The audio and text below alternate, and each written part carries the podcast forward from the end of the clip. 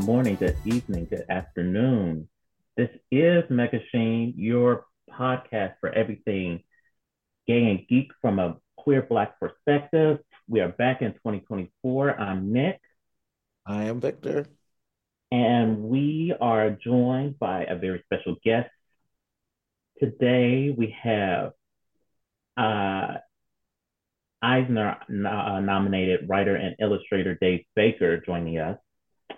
You may know him from his previous works, which include Everyone is Tulip, The Fuck Off Squad, which happens to be, uh, I like that name, and Night Hunters. He's also co wrote uh, a feature film, Alien Warfare, which is available for streaming on Netflix. And he's here to discuss his new graphic novel, Mary Tyler Moorehawk, which is debuting in February. Dave, welcome to Mega Sheen. Thank you for having me. Nice to nice to be here. Uh, and uh, I appreciate the good vibes, man. Appreciate the good vibes. Yeah, we are very laid back here, except when it comes to gym. Then we get a little bit animated, or when it comes to politics, I know Victor can get a little animated, but you know it's laid back here. So we are very much happy you are here with us to talk about your new novel. But before we get into that, let's get into how we were wrapping up 2023. So, Victor, how was the holidays? How was the beginning of January, which feels like it's been going on since the War of 1812? um, what's new in California? What's going on? Uh, nice countdown to the new year. We kind of chilled here. Um, not too much going on. It wasn't too crazy, but it rained pretty much. So I feel like it's been raining so much in January. But I feel like that's been happening several years. January is a rainy month. Um, and also it's a very high allergy month. So if you have, you know, sinus issues, whatever, you were attacked. Um, and that was me. But it's been pretty good so far you know, it's kind of I feel like January kind of came and went. Like I feel like it came and now it's over. And so uh, about to go into February. We're about to go into full Aquarius month. Um, that's my time. And yeah, getting ready because con season is pretty much like it's out there, it's attacking us. Uh, mm-hmm. getting ready for that. But in all, I am happy to be alive getting ready for an election year, which is going to drive me crazy. But I am going to be high this entire fucking election cycle. my fucking god, already. I'm optimistic because I feel like we're going through what we went through when Obama ran against uh, Romney. So where everybody was so like, "Oh my god, he's losing," and then when election night happened, it was literally over. It was like, okay, mm-hmm. I feel like that's you don't think you don't think Nikki Haley's gonna pull it out. You don't think Nikki Haley's gonna surge. you don't think she's gonna take South Carolina. I actually, I actually think she, she's gonna, she's she may surprise us. Um, just because I feel like they're throwing money her way now. I think she may be what Hillary was to Bernie in 2016. That whole like, I'm gonna take enough away from you until we get to the the convention. That's that's what I kind of see, but I can be wrong, and I'll own all of that. But at the end, I I kind of feel like we're a lot of this is just hyped up just to be like, and here's another Biden presidency. So, and if that's the case, it is what it is. But let's, you know, I'm hoping for the best because I just want to keep us alive. another four years. Give me another four years of life, please, where it's boring. That's all I want and that yeah, that's pretty much it. So that's how I feel. Nick, how how about you? 2024 ended kind of rocky for me. I'm sorry. Wait, wait, wait, I mean 2023. Damn, I'm already at the end of the year. I'm like, the fuck this year. Let's go. Uh, no, 2023 ended really rocky for me, um, given all of the uh, mental issues I was dealing with. But with therapy that helped. Um, I'm just focused on not worrying about things that are out of my control.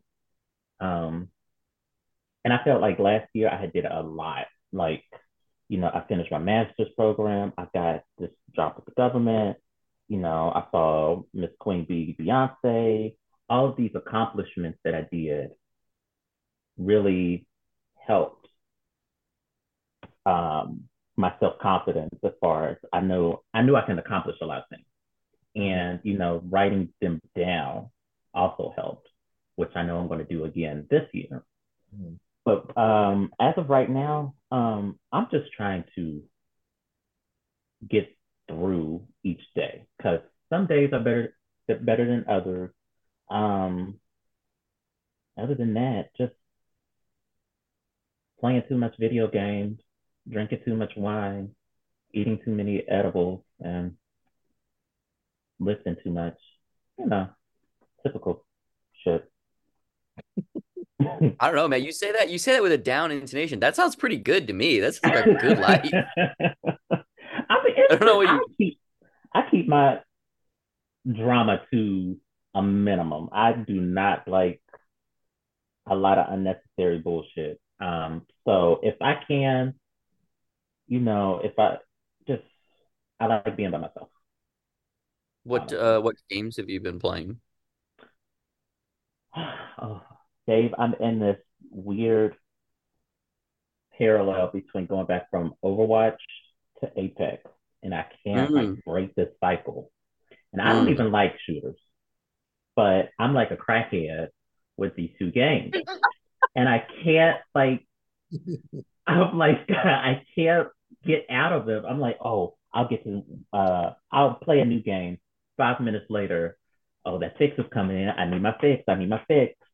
Uh, and I go to Overwatch and I'll spend like the whole fucking day on it. And I'm like, I hate myself for it because it's just, I have so many other games to play. Right. Um, but I have kind of broken. You don't give off the, the, the shooter vibe. Like usually, you know, really? no, I mean, maybe we just run in different circles, but the the like there's a specific type of dude who's into shooters, and they're usually a specific model of human, if I am gonna be polite. and I usually don't want to hang out with them. But every once in a while, you know, somebody that breaks the mold. Yeah, I, I mean I do like yesterday, I spent the entire day on Overwatch. And I'm like, I look back, I look up and it's like one o'clock in the morning and I'm still on this game, still high as hell, drinking whiskey, and I'm like, I need to go to bed. I need, I got other things. Yeah, because you texted. I was like, somebody. I was like, because I know it's it's it's it like, like, two o'clock when I texted you. Yeah, I was like, like, yeah, I was high as hell too. Um, and I think I another tangent. We do this a lot. We do a lot of uh, multiple tangents. I think I play better when I'm under the influence of an edible on shooters, which is weird because your reaction time when you're high tends to be slower, but that's neither here nor there. I have been um, trying to get into Sea of Stars, which is like a um, a RPG, a turn-based that reminds me of old school games. And I like it for what it is. It's a break and it, it doesn't, it's not overwhelming. It's laid back, and it's cute so far. Um, but other than that, I'm nothing really is going on. Hey, how about you? How was uh, your 2023 and your 2024 starting so far? Good, you know. I mean, it's been a lot of uh promo stuff. It's been a lot of me writing interviews and doing podcasts and everything to try and you know, whenever you're coming out with a book, it's a little weird because you're kind of it's this kind of like you're you spend like two or three months doing things. So in two or three months, you give the best opportunity for your work to kind of, you know, maybe maybe catch a little bit of uh, trade wins, maybe. Um, so it's just been a lot of that stuff, which is fun. It's great, but uh, very busy, very lots of typing late in the night. Um, you know, nothing too nothing too crazy. I don't know. I'm pretty boring too. I, you know, I just hang out, make comics. Nothing. I honestly, I wish I I wish I could play video games. Like I used to be like when I was younger, I was really really into games, and comics and writing stuff, it just takes making anything. It just takes so long that you you kind of have to choose. I mean, or at least I hmm I do. I don't. I some people might be better with time management than me. Uh, but you know, there was there was a delineating point where it was like, okay, am I going to choose to make stuff, or am I going to play video games? And there's a part hmm of my soul that I've never gotten back, but you know, it's what it is. Right. Yeah, what you're Yeah. saying about creating stuff is very true. I know I'm I'm I'm creating stuff as well. I'm like working on a novel, somewhat finished. I finished up a, a, a horror script. Like I don't know why I'm doing so many things. I'm like, I think I need to do more stuff. Um, and it's funny as I think about my novel, I went from third person to first person to like really like becoming this first person person, the character, and now go jumping into going back to an old script I wrote for class years ago to like strengthen it up again. Like I'm feel it's it's weird how much you know that creative bug will bite you. You just have to just go. You have to yeah. just um and luckily I don't play video games, so that's no that's no other distractions. But I get what you're saying about when you know when you have to make that time to like, okay, today we're writing the script. Two hours from now. Okay, now I need to go and focus on this this book and Yeah. these so Crazy world. Crazy world. Is what it is, man. Is what it is. We all have to make choices, right? And sometimes those choices are fuck it, let's eat edibles and shoot digital avatars at two in the morning, right? Right. And that and that is good. Well, we have Nick here. Uh, We, we, we have Nick here. We also have Dave here. We have us all here to kind of talk about Dave's new work that's that we're going to be talking about and seeing, and everybody's going to be really diving into, um, which is Mary Tyler Moorehawk. And y'all, I mean, I don't want to spoil none of this, but it is an amazing ride. I'm still like immersed in it. Like I'm gonna be thinking about this for a while, and we're here to talk about that. But I really want to. We're gonna start off with our interview with you. With just, I want to know where did this come from? Where did this come from? Why? And the title, I love the title. Where did all this come from? The title, the characters. Where did this come from in your multi-talented mind?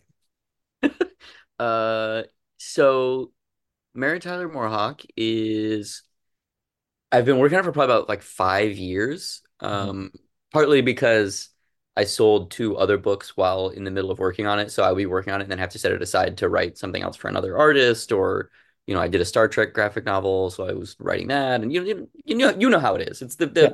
creative freelance lifestyle where things come up and then you go, oh, okay, I'm gonna put the personal project aside while I'm doing X or Y.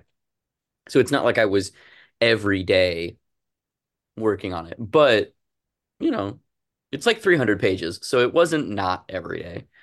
Um, the book is kind of about it's split into two halves, and the first half is a comic book that is kind of a retro futurist, kind of 1960s-esque uh, action adventure comic about a family of globetrotting super scientists. Um, the protagonist of which protagonist of which is called Mary Tyler Moorehawk, and her mother uh, started this um, kind of super science think tank uh, called the Moorehawk Institute for Increasing Tomorrows and we follow them on this adventure as they try and stop an apocalypse from happening when a villain from their past kind of shows up from an alternate timeline. And there, the other half of the book is a novel that takes place 100 years in the future that follows a journalist named Dave Baker who's obsessed with a TV show that was adapted from Mary Tyler Moorehawk's comics that only lasted for nine episodes.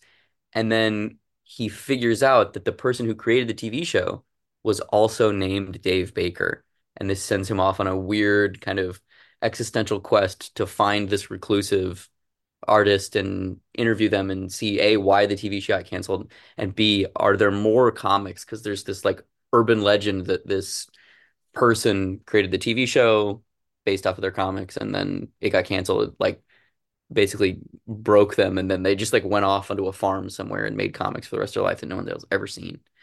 Um, so I don't think it's I don't think it will take a lot of imagination to I mean, well, is it a weird high concept for a book? Yeah, sure, it's very strange. But also all art is autobiographical. I don't think it's that crazy to be like, oh, he's doing like a weird metatextual thing and like, look, it's him working out the fears of working in a creative industry where creators are usually not taken care of well. Um yeah, so the the book kind of started with that kind of like root uh, emotional idea of you know making something about the experience of making something and how you can get lost in it and how um, it, without strong emotional tethers to the real world, sometimes these things they can eat you alive and you can you know feel like you're in a prison of your own making. Um, and uh, also, I love Jonny Quest and Nancy Drew and the Hardy Boys, so I was like, yeah, I'm gonna do that. Yeah, and you really get that in the story. Even when you look at Mary's outfit, it's very like Jonny Quest. Like I was Totally. like, I really see it, but I love the Afro puffs, like the way it just kind of come across the the the mothers, you know, the step, the issue with the, it's just so much, and I I, I don't even want to like just keep. I don't want to give out anything. I want everybody. No, but I'm I'm glad that you I'm glad that you called out the Afro puffs because to me the thing that I really like about her character design, so like the archetype of those kind of young boy girl adventurer types, they're always kind of selling the same thing. Like all the Stratemeyer Syndicate characters like Nancy Drew, Trixie Belden, Hardy Boys, whatever.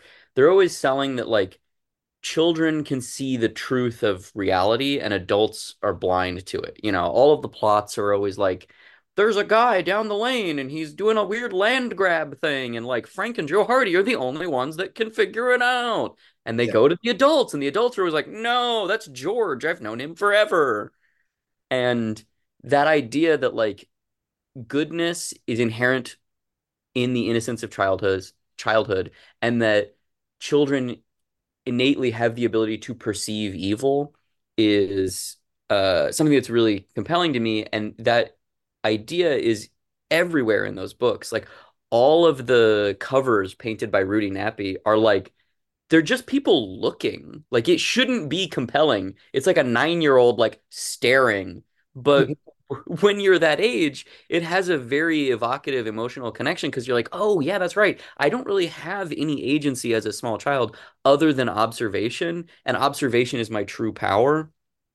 And all of those that arch those archetypes in that genre they're always good, right? They're, and they're not good because they are choosing to do the right thing when it's difficult, which is also an equally interesting character dynamic. They are just good because that's how they are innately. And I wanted to represent that with um with Mary specifically because you know, humans are predisposed to love circles, right? We are drawn to circular things because we have a genetic encoding that we want to take care of our young when they're small, and he human heads are outsized when they're born. So children have a circular look, which is why we have character design tropes in animation where people have large eyes and big heads and so on and so forth. And so for MTMH specifically, I wanted to try and find a way to communicate subtextually that she's inherently good. And that's by having the circular circular designs for her head and for her afro puffs. Um, A, because we're drawn to that, and B, because there's nowhere to hide in a circle. There's no corners, right? That's the reason that the, you know, Oval Office is is round. They it's a existential statement on the fact that the president can't hide from the people most of them have, but whatever, it's fine. We don't we don't need to get into that. Uh, spiritually, that's an interesting idea, and I like the symbolism of that. Um, and uh, yeah, I mean, uh, I I I love the those archetypes of action adventure teen protagonists or preteen t protagonists. Um, and uh, I think there's, you know, I think it's pretty apparent in the book that I'm I'm obsessed with these things. It's a pretty dense, you know, Yeah, thing. yeah. I mean, I can go on and on, but it, it's just looking at it and feeling it. It does remind me of when I used to read Nancy Drew, Hardy Boys, Encyclopedia, Encyclopedia Brown. Can never say that. Um, and even Choose Your Own Adventure. It was giving me all that again. Yeah, Uh, totally. and I even love just the blending of just different types of characters. Like you went from science, mythology, fantasy, di like it was just so much. And I think the way you did this is kind of grabbing that that childhood feeling of when you was reading books and being transported in different worlds and seeing different things that you just didn't think about. And those of us who love comics, that was just the bliss we were living in from the age of what 10 all the way up to 18 it was that time of like my god so yeah, yeah I, really felt like i was getting that from just what i was reading just what i was seeing. So i was just so curious to know how you were able just to put all that into the yeah i mean you know i think that there's a component of it too that's like you know the there's a narrative mechanic in the book where there's like footnotes and the, the, it's both in the comic stuff and in the prose. Um and i i wanted to make a book that felt like something that was from another time or another place both mm-hmm. like jokingly and literally right so there's all of these references to this future that hasn't happened and all this like weird you know very in-depth political you know stuff that's been fictionalized, obviously. Um, or maybe it's not fictional. Who can say? Uh, and and then there's also like you know the the trope or the the tradition in in superhero comics or corporately controlled comics where it's because they're trying to milk as much money out of it as possible. There's 15 Batman titles and 20 Superman titles and 10 Spider-Man titles, and at times when the speculator market bubble either you know is at a height or crashes they have a tradition of editors notes where they're telling you oh if you want to know more about this supporting character that showed up in this issue go read issue 29 of this other book and you know there's kind of like a mechanic like that in my book where you're reading these issues of Mary Tyler Moorehawk where MTMH and Cutie Boy and all the other characters are going around but nobody usually is meeting each other for the first time. There uh this is very distracting that there's a cat there. I just want to hang out with the cat now. Uh um sorry about that. We have an extra special guest. Bebo just joined us. What's what's your cat's name? This is uh his name is bebo. Love it. Love it. He looks very chill look at that dude fucking asshole but uh, I, want, I want to quickly say, and then I'll let Nick um, go through, uh, ask a question or what have you. Well, I wanted to quickly say that I do appreciate that you have those footnotes because it does remind me of the days, um, like uh, Chris Claremont. Like he would always put like, I love the way he would describe things, but also to say like you have to go back to this issue to understand what happens. And you're right. I I'm, you know, it's so many like when they have like a a, a battle between two super groups, it's like six books to it versus the days way back in the day, it'll be two two episodes. Like it'll be two issues and that was it. And then you just go about your way. I love that you have those footnotes to kind of talk about like what this group was and what they were before, but now what why they're this now. And that was like, this is I kind of miss this. I really miss that at age of storyteller when it comes to comics. So thank you for doing that because I was like, yeah, I kind of yeah. Like- I mean, I I love I love density and stuff. You know, part of the reason why the book is a little so you know dense is because uh my partner Nicole Goux and I got nominated for a uh, got nominated for an Eisner for Everyone is Tulip, which was great, and you know it was so nice. Everybody would come up to us at conventions and be like, "Oh, we loved the book. It was so great. I read it in 15 minutes," and like I understand that the note behind the note is like it was easy to read, it was pleasurable, and I enjoyed it, and you guys told the story well, and so I could move through it quickly. Emotionally, though, you spend four years, three years, two years on these things, and it doesn't mm-hmm. feel good when it's like you read it in 15 minutes. So I really wanted to make something that was going to be a meal, you know, that you, you would be able to revisit and that you wouldn't be able to just read in one sitting. Um, I wanted to make something that felt in the same way that, you know, when you were a younger person and you found a random issue of some book and you didn't really have any context for what was happening, but it was compelling and it was almost kind of like its own weird call to adventure, but at the same time, you were like puzzled by a lot of it. Um, and you weren't initially you were like, I don't know if I like this, and then the more you read it, the more you're like, oh no, I actually do like this. Um, mm-hmm. and also specifically, I I'm very interested in um uh, this novelist named David Foster Wallace. He wrote a bunch of essays, primarily the ones that influenced my book are es- these two essays. Um, supposedly fun supposedly fun thing I'll never do again and consider the lobster. And he uses footnotes in this very interesting way where he'll be describing almost kind of like a clinical or um, experiential thing, and then there will be these strange digressions to um, random topics that only tangentially relate to the thing that he's writing about. Um, or maybe there'll be a joke, or maybe there'll be like a dictionary or encyclopedia definition of something that he thinks is worth including. And I really liked that idea that you could have the the picture plane of prose fragmented and separated in the same way that comics fragments and separates images. Um, and that made me really excited about, oh, what what would happen if you used that, you know, kind of David Foster Wallace approach to fragmenting time and space on the page in a comic book. And then also, you know, there's a novel, it's a novel and a comic. So the novel stuff is also me writing stuff kind of influenced by his writing style. I, I really like, and another novelist named Mark Danielewski. Um, I like his work as well. All right. Wow. So, how is Mary Tyler Moorehawk different from any of your previous work? Different and or similar? I would say it's I would say it's different in that um I really like formalism. You know, I'm a I'm I really love the form of comics and um all of my books have some version of a formalist mechanic that I'm trying to get to work or experimenting with. But I think this might be the least commercial of all my books. You know, I think it's I think it's it it asks a lot of the reader, um, which is what I set out to do, and I'm very honored that Chris Staros at Top Shelf saw that and was like, "You're trying to do a weird literary thing. Let's let's see what happens." Um, and that either that might work or it might be a huge failure. I don't know. I'm too close to it to know these things anymore. Um, but I think that it is uh I think that it is similar in that there are various themes that show up in a bunch of my work that I don't think I should necessarily point out because it's not my place to, but they are a hundred percent here in this book.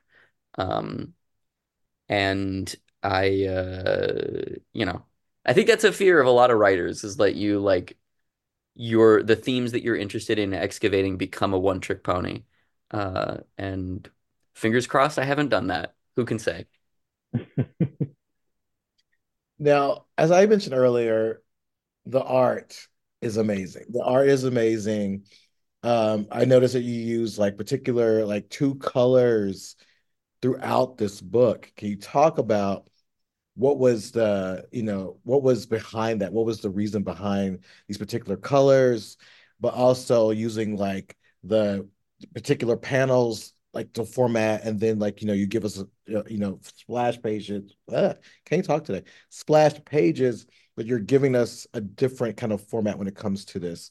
Can you talk a little bit more about like the color and the illustrations and yeah. what's that energy and and the reason behind a lot of that yeah yeah for sure um so the majority of the comics stuff is all nine panel grids mm-hmm. um that was a decision largely based out of theme uh, because the number nine plays a big role in the book. There were nine episodes of the TV show, nine panel grids or something that are associated with the history of comics.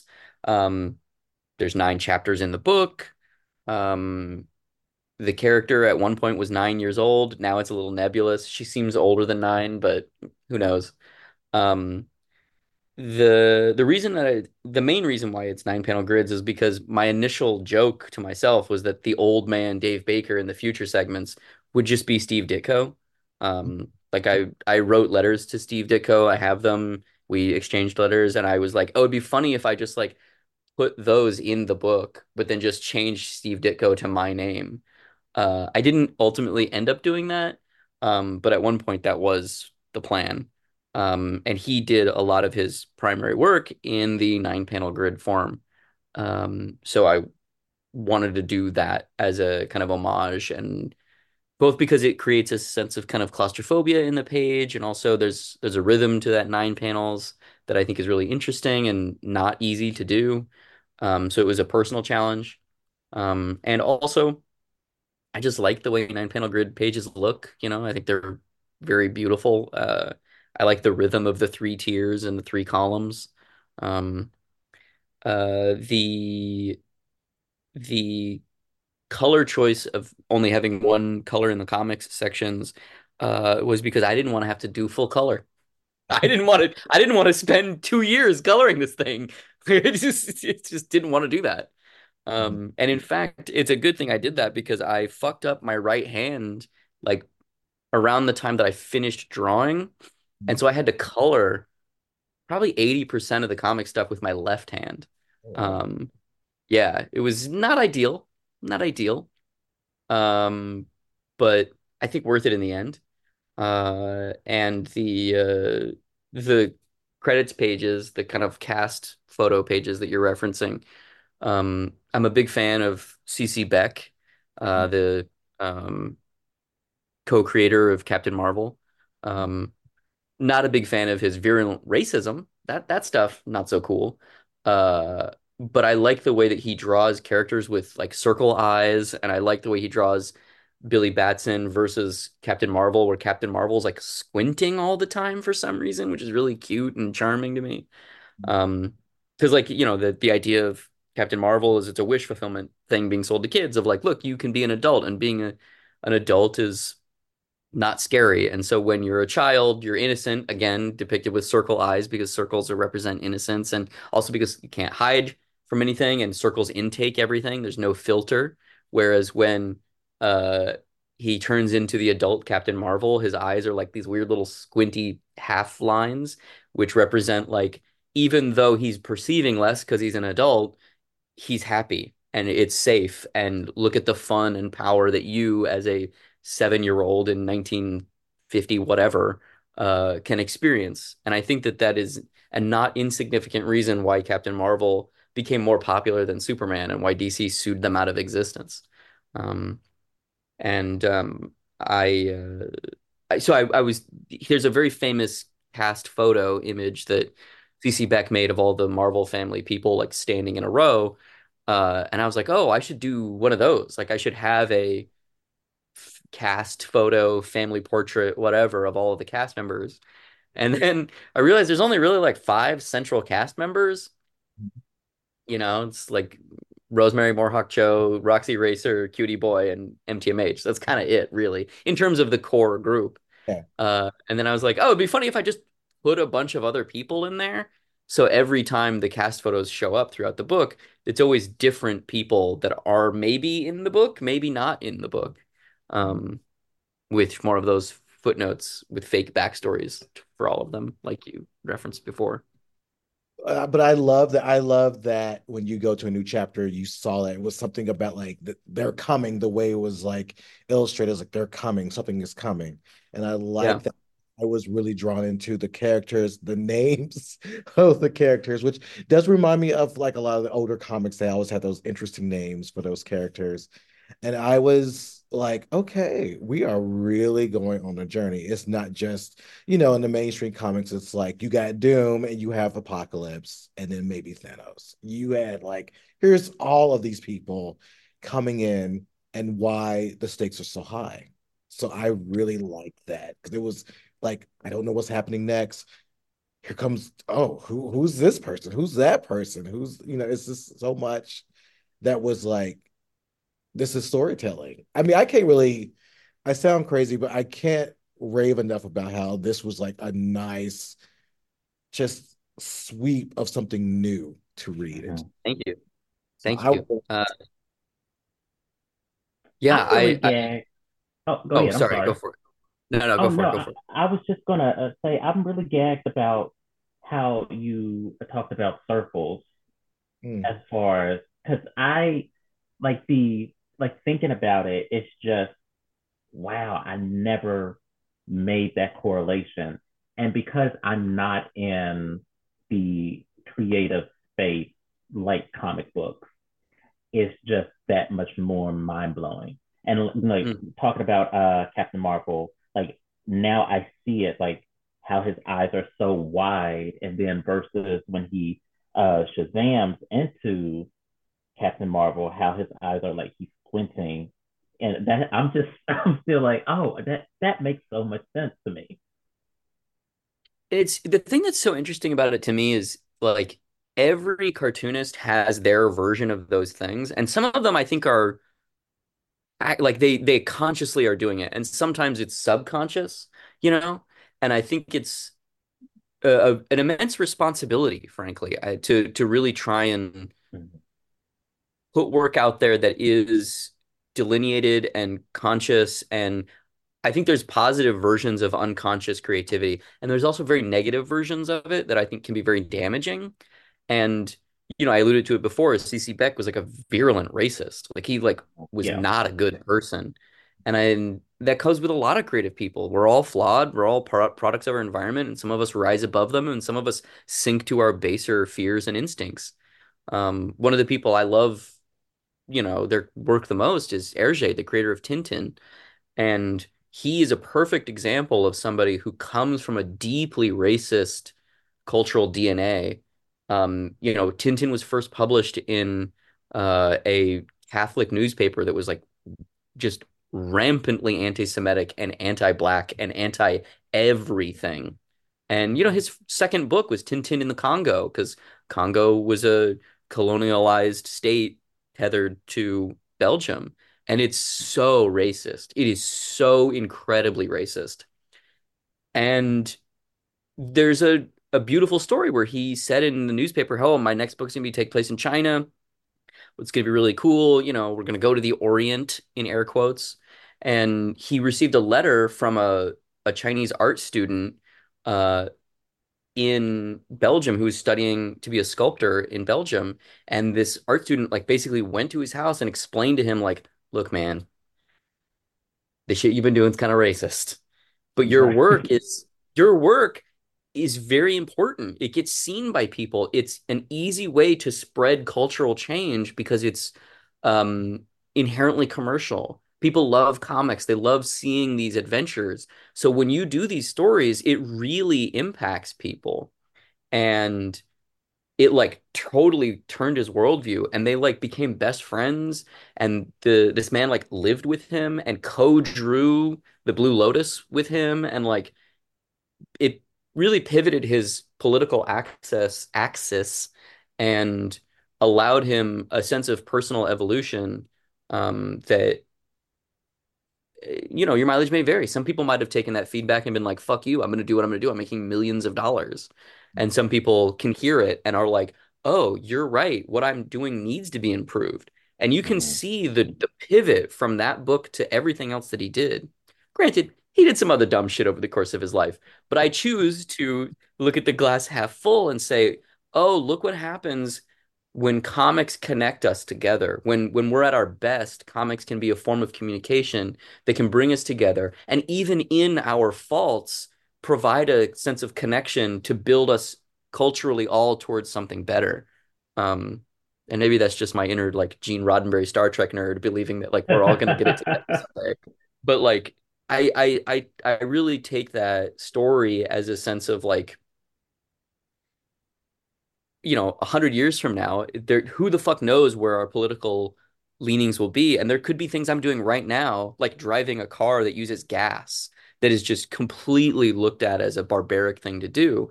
And I would hope that there's a world where I can evolve and I can make better choices and figure out the things that I'm doing that aren't so great in the same way that some of the people that I've looked at and admired from the past have and sometimes haven't. That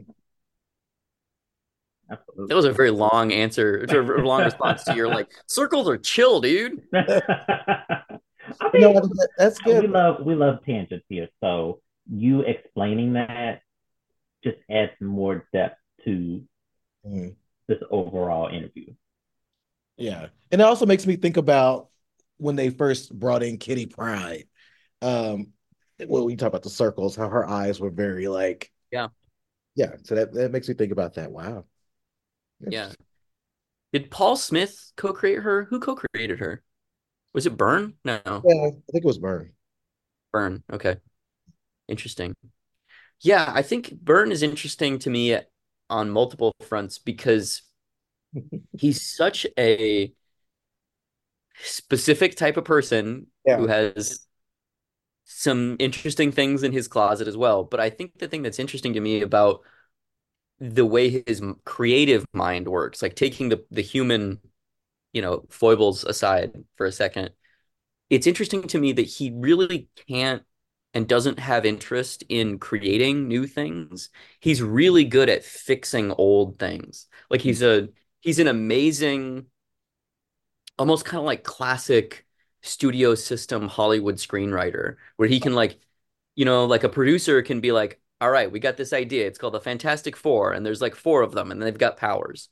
And he can be like, okay, but this is how you really mine the drama from Sue Storm and Doctor Doom's relationship to pit them on one side of a discussion against Reed Richards, or this is how you use Valeria to really, you know, ratchet up the stakes.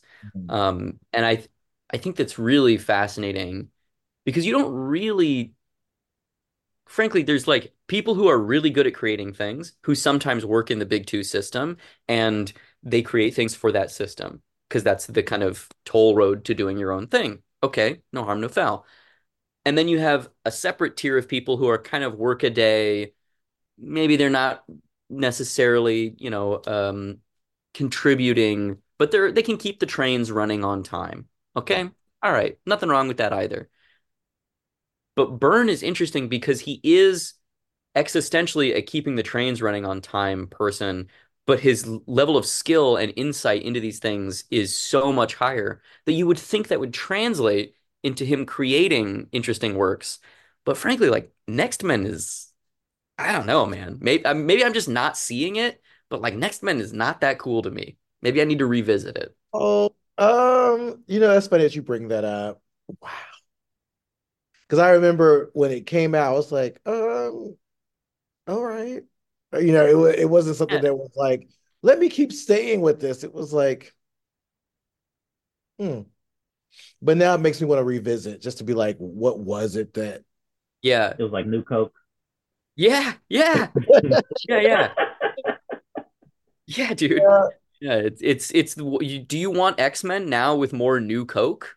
yeah. Right. Like, uh, And Dave, you bring up a very good point. A lot of people that we grew up with who were either, you know, illustrating comics or writing them, they would take things that we just knew and try to keep that going because they didn't want to let it go, even though they're not, you know, doing that same comic anymore. But you can kind of see like the same elements. Like if they love Scarlet Witch, they will have a Scarlet Witch like character. You're just like, this is Yeah. right.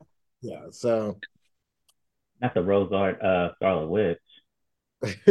well, that, you know, everybody has their versions, Yeah. um, in different forms of fashions.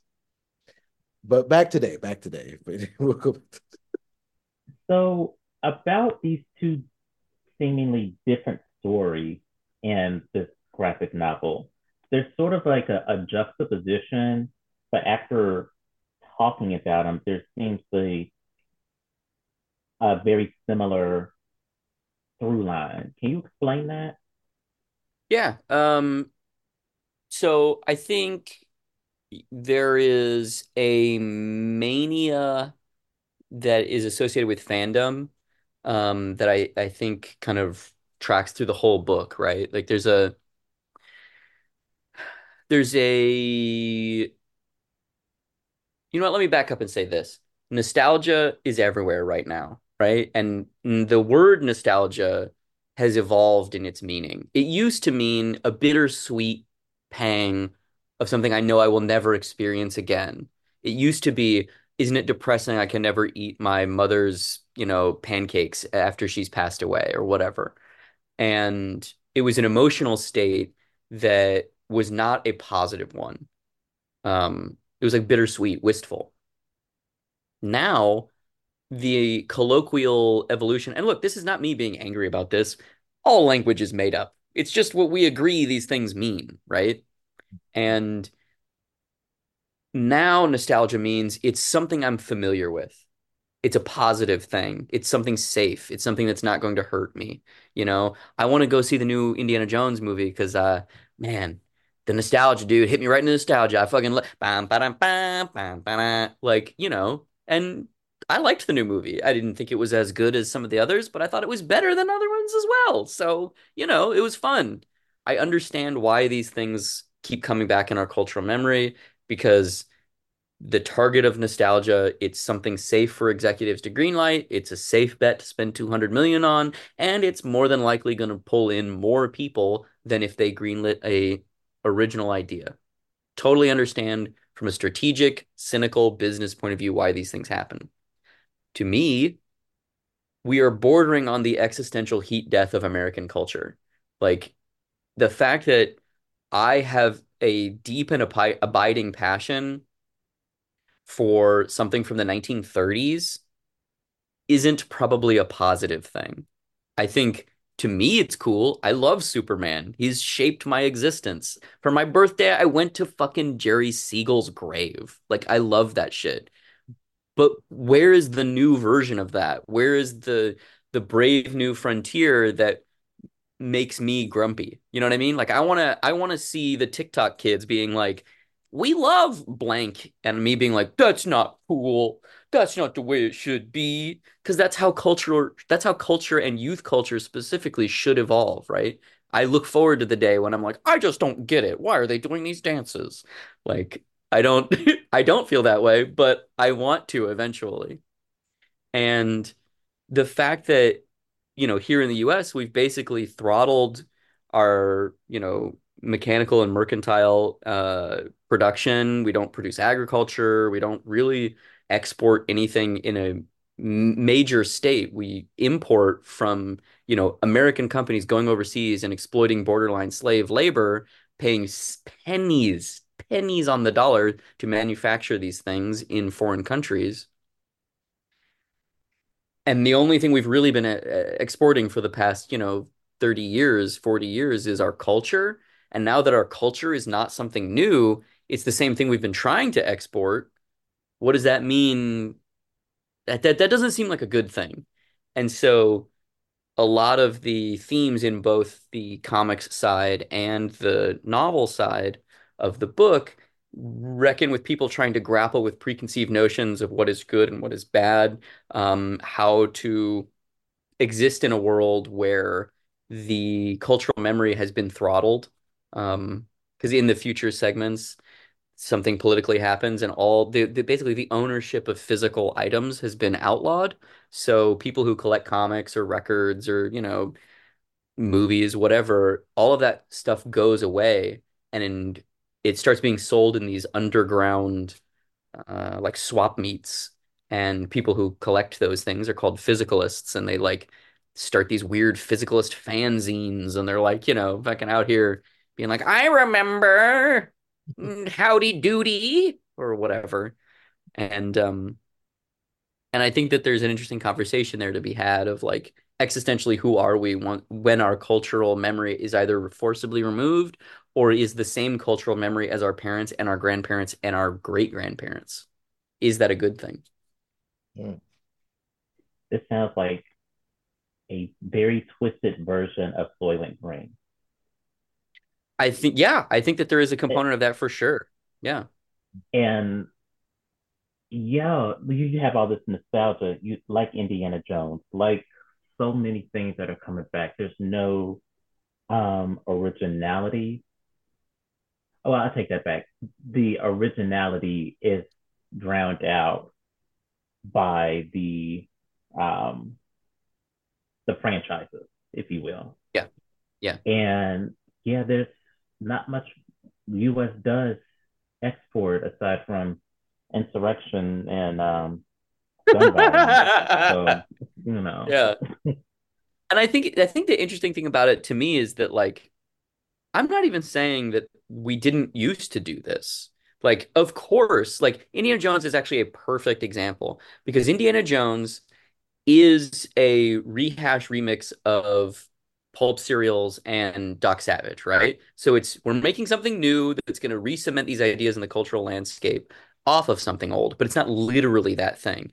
Doc Savage is basically just John Carter. John Carter is basically just Allan Quatermain Allan Quatermain is like I don't know something before the 1900s that I'm not aware of. I, I have I don't know where they, what the antecedent of Allan Quatermain is, but you can see that direct lineage of Allan Quatermain, John Carter of Mars, and then uh fucking Doc Savage, and then you know they literally like recreate the James Bama ripped shirt for Doc Savage in Temple of Doom. Like it's not subtle that Indiana Jones is Doc Savage, right? But I think that there's in that cultural reset or in that like cultural reboot remixing where okay, we're going to have a clean slate break from the thing that's influencing us and the thing we're making, you can you can hardwire that DNA to better fit the time. John Carter of Mars is a deeply racist story where Edgar Rice Burroughs was a white supremacist who was claiming that even on an alien world like Mars, a white man would ascend to the pinnacle of society. And then that got filtered out a little bit with Doc Savage, where it's now not expressly the white man, it's just Clark Savage Jr.'s dad is like, you know what? We're going to raise you on this island by yourself to be the peak human. You are going to be the best person that's ever been. You just happen to be a white dude but you are going to be the peak human that's ever been. And then that idea gets filtered out even more with Doc uh, Indiana Jones, where it's like he's a flawed person. He fucks up. He almost doesn't win every time, but you're thrilled by the adventure because he is so flawed and almost doesn't succeed. And those there's still a lot of racist stuff involved because it's adventure comics. So there just is racism involved. But there's an interesting dialogue about you can see people trying to fix the thing and soldering together like he's an he's a professor. He likes books. And like he's not gonna sell these relics for money. It's not fully colonialism. it's museum colonialism. right, tomato tomato. Yeah, totally you know and i but i think there's a there's an interesting dna and a dialogue there in between the pieces of media that are created the people who create them and also the cultural milieu at the time that spawned or allowed all of this to happen right and if you look at that as the slow arc of history it seems like we were probably going in the right direction we went from literal white supremacist to just like yeah i don't know that we should like make fun of other cultures for like eating monkey brain. Like that feels weird in Temple of Doom when they're doing that. You know? Very true. Very true. Wow. Um, now, after reading uh, Mary Tyler Moorehawk, I have to wonder: Is there more that we will see of her? It would because you can't just again, everybody, y'all have to get this book you can give us what you gave us, and then that's it. Now, and and that goes with a lot of us. Like we got to keep the story going forever, ever. But do you think there are more stories that we will see? I think there could be. Yeah, I think, frankly, I think it'll depend on how the book is received. You mm-hmm. know, uh, if it if it does well, then yeah, I would love to do more. This was a fucking pain in the ass to make. It took me fucking forever. but you know, now that I've now that I've completed it, I'm I've forgotten all of that, right? I've got like boxer memory where I'm just like, it wasn't that hard. I could do it again. Put me in. I've still got a I've still got some fight in me, you know. There's something in the basement, you know. I'm like Rocky. It's like Rocky Seven, and I'm like, I can still do it. I'm 92, right? And like, but also, you know, I would, I would. Well, no, go ahead, go ahead.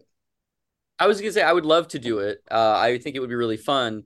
I think the more likely expectation is that she'll probably show up in one of my other books 1st mm-hmm. unless this book just does amazingly well. And then, yeah, I would love to. Yeah.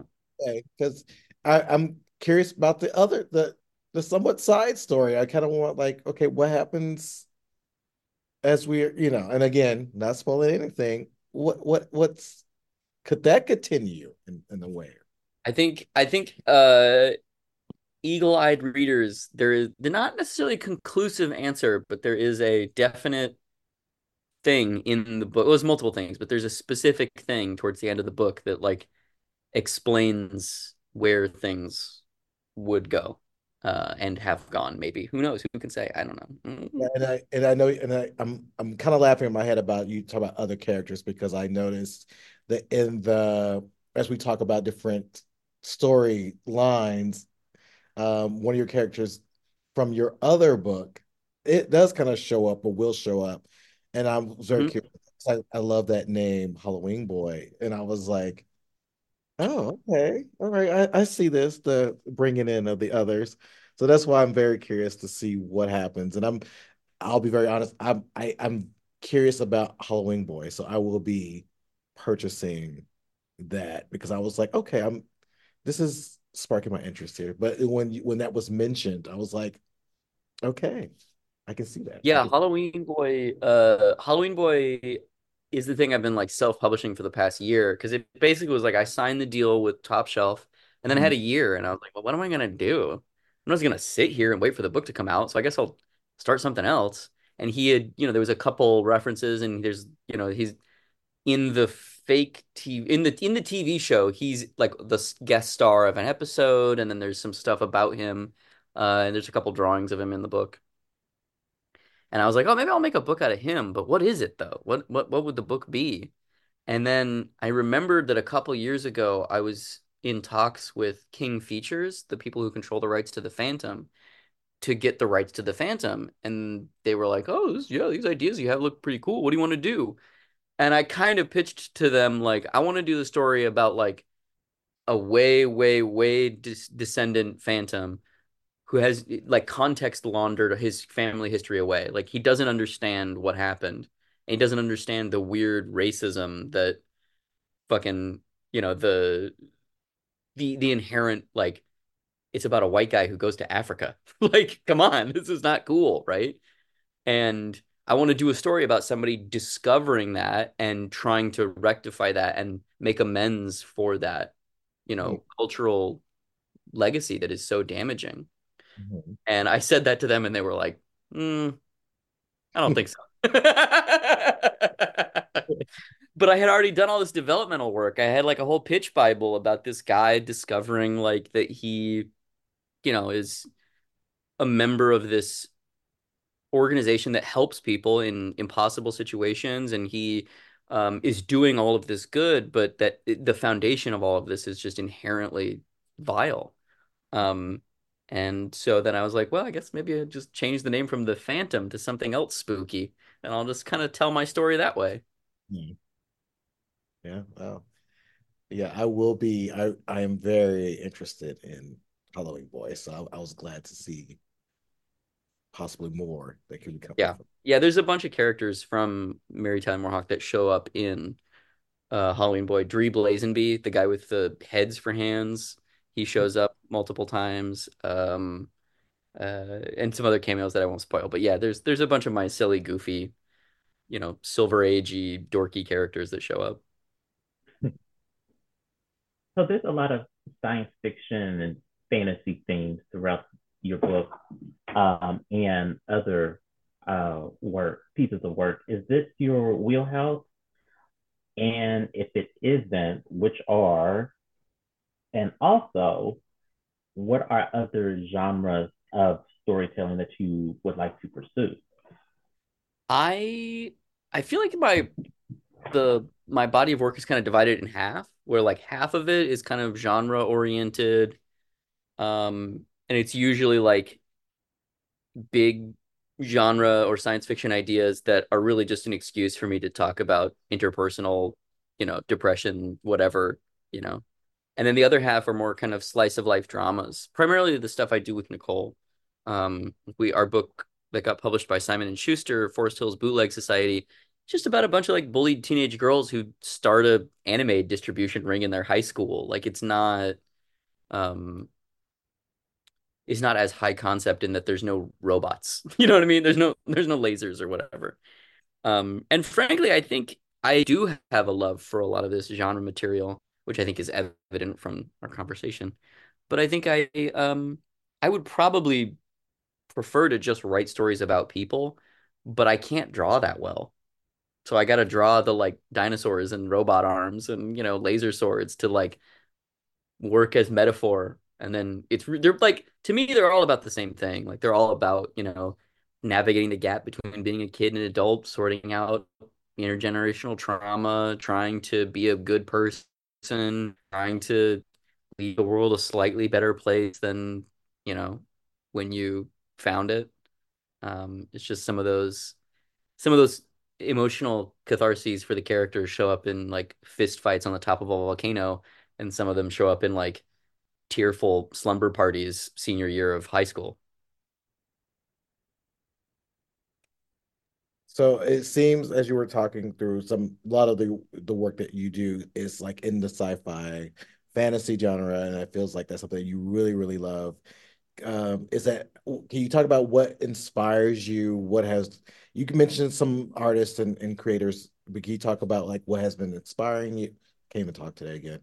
Inspiring you as well as like what got you into comics and what makes you want to really really be in that industry moving forward.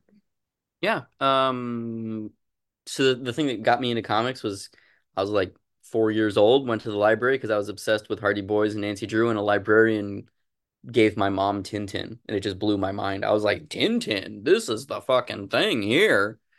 Um, and I've basically been making comics ever since. Um, you know, people I like, uh, I love the work of Jillian Tamaki and Sophie Campbell and Hergé Katsuhiro Otomo, Shotaro Ishinomori, Geof Darrow, um, uh, Tillie Walden, um, Rosemary Valero O'Connell. Uh, yeah, I don't know. There's like a, like I said, it's like 50 50. Half of it is all the genre stuff, and half of it is like sad slice of life stuff.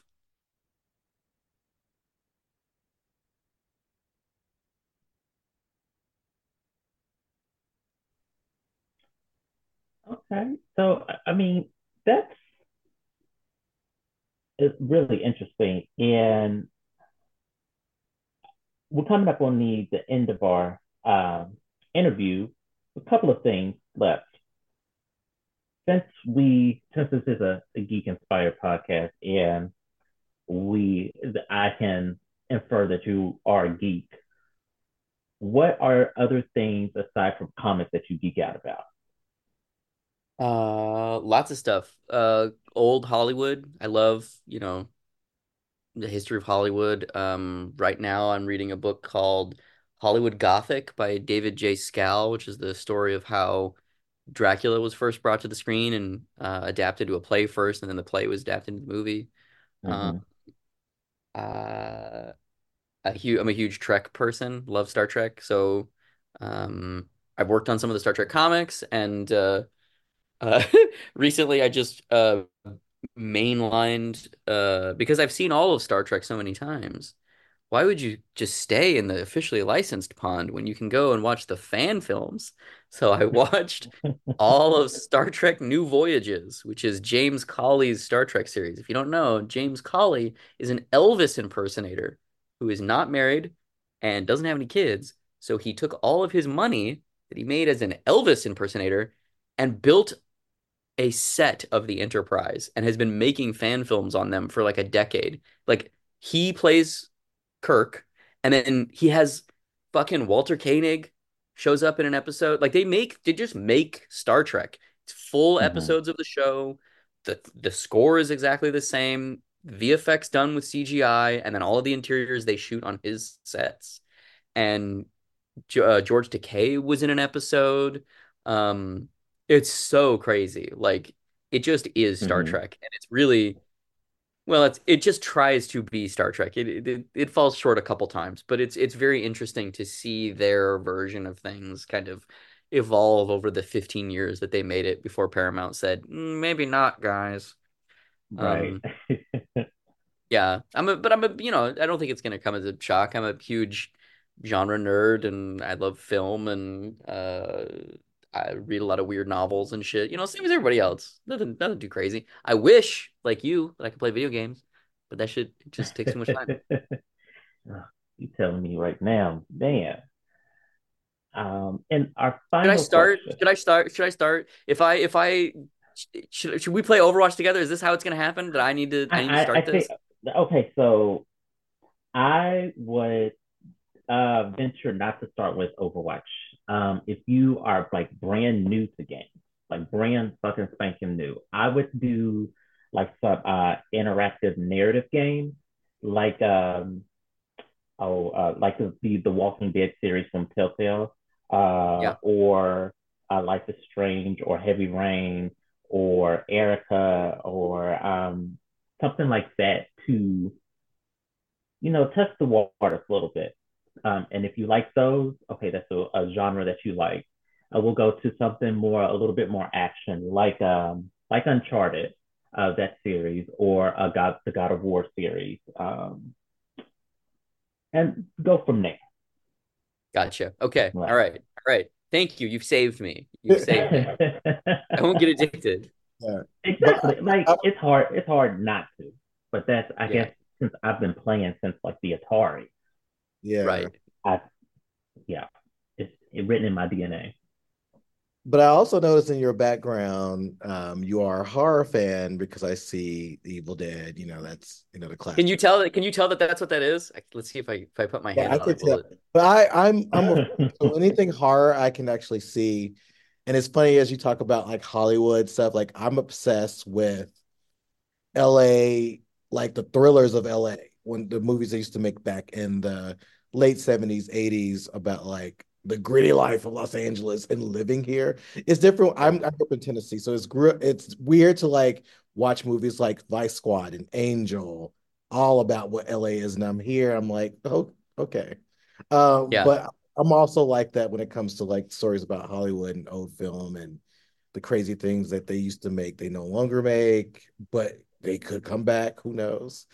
But I, Yeah. I find it very interesting. So I, can you tell what can you tell what this is? I probably would not be able to tell just from the censor. I don't know that I would know that this poster that's censored would be a uh, uh, Evil Dead. I don't know that I would be. So I'm very impressed that you got this. Can you tell what that one is? I don't. It feels like is that Texas Chainsaw?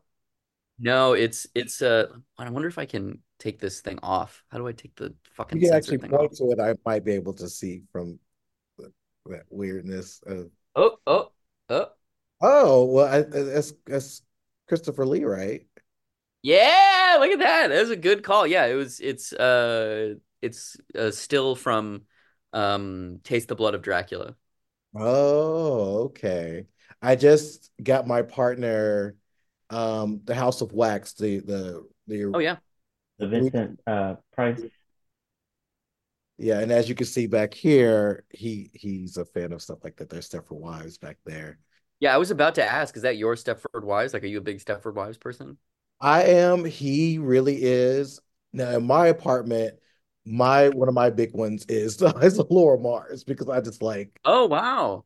so I have one of the original um, posters of that. That's in my so if I do this from my apartment or his apartment, there you will see the eyes of Laura Mars, and it freaks out my neighbors because it's just that picture of her eyes. If you ever seen the movie poster of Oh, yeah. that, so when the blinds are open, it does kind of glow-ish, and I have freaked out my neighbors a little bit about that. But I'm like, it is what it is.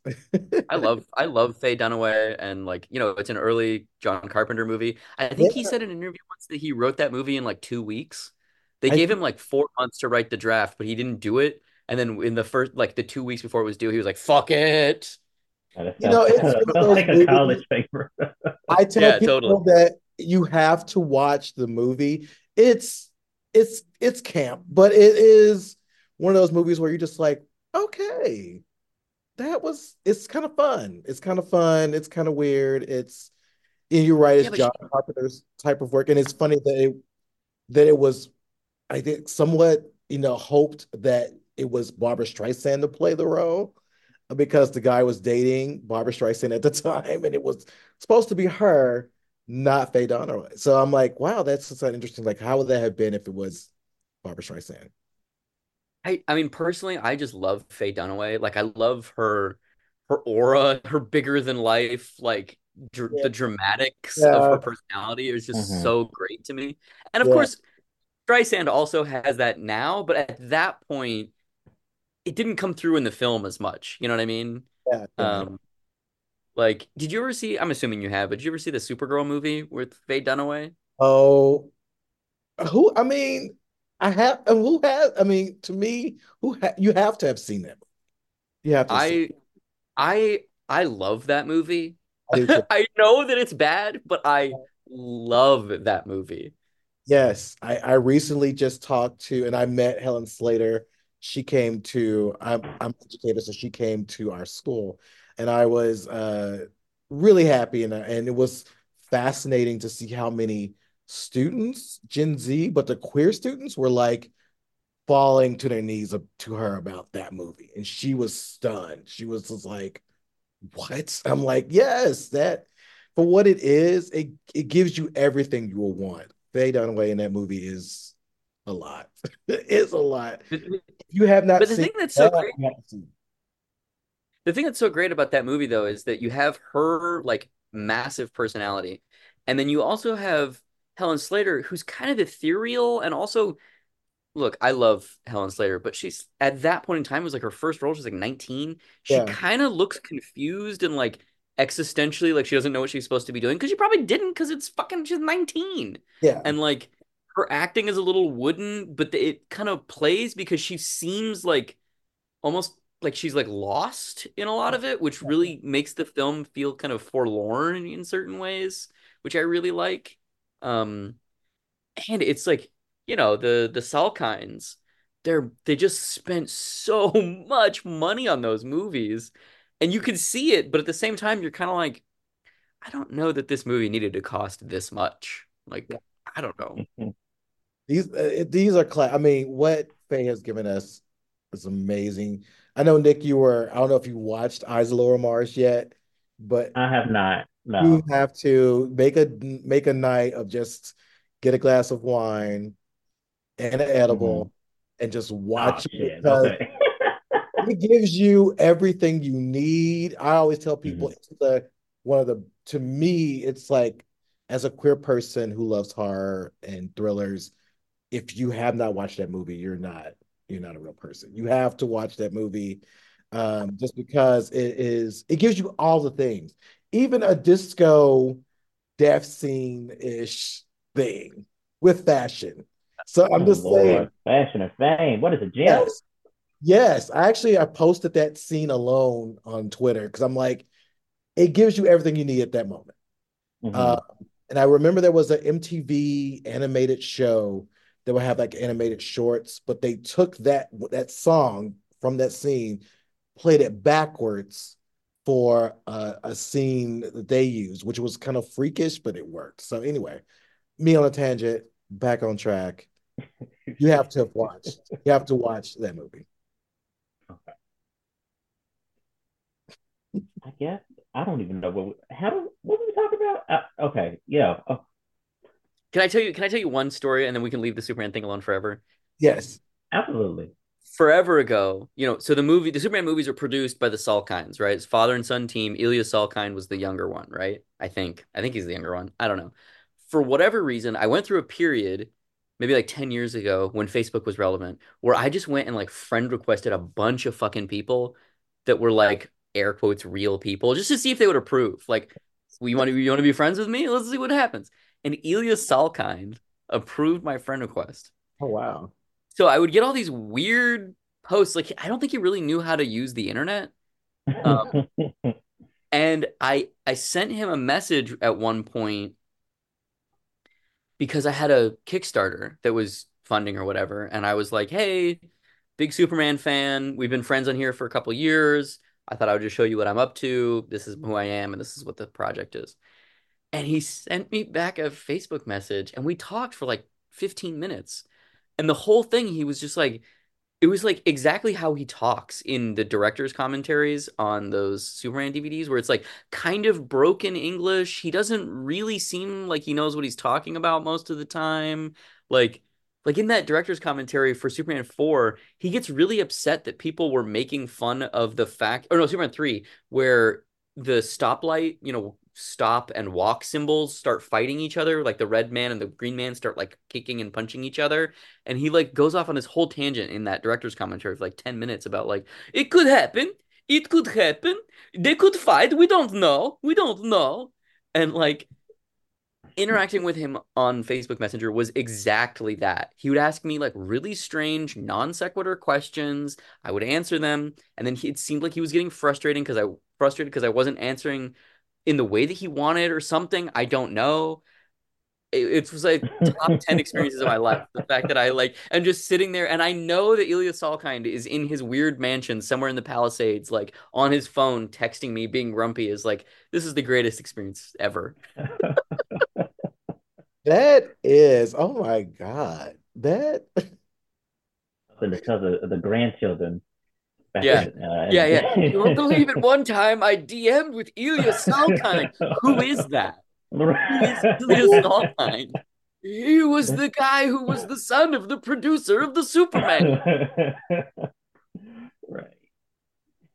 That that is something else. But the funny thing is, again, I, I work with uh, film students, so I could imagine some of them geeking out that you did, did that and would love to trade places with you doing that. So yeah. that that's a story. So our last question, what upcoming projects do you have uh, coming down the pipeline that you can let our listeners know about?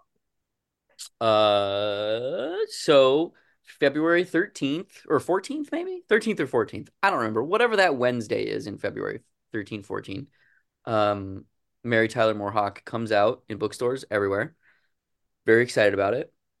And then after that, um, I'm going to be writing a Teenage Mutant Ninja Turtles short story, which hasn't, or I'm, i have written it, but it hasn't been publicly announced yet.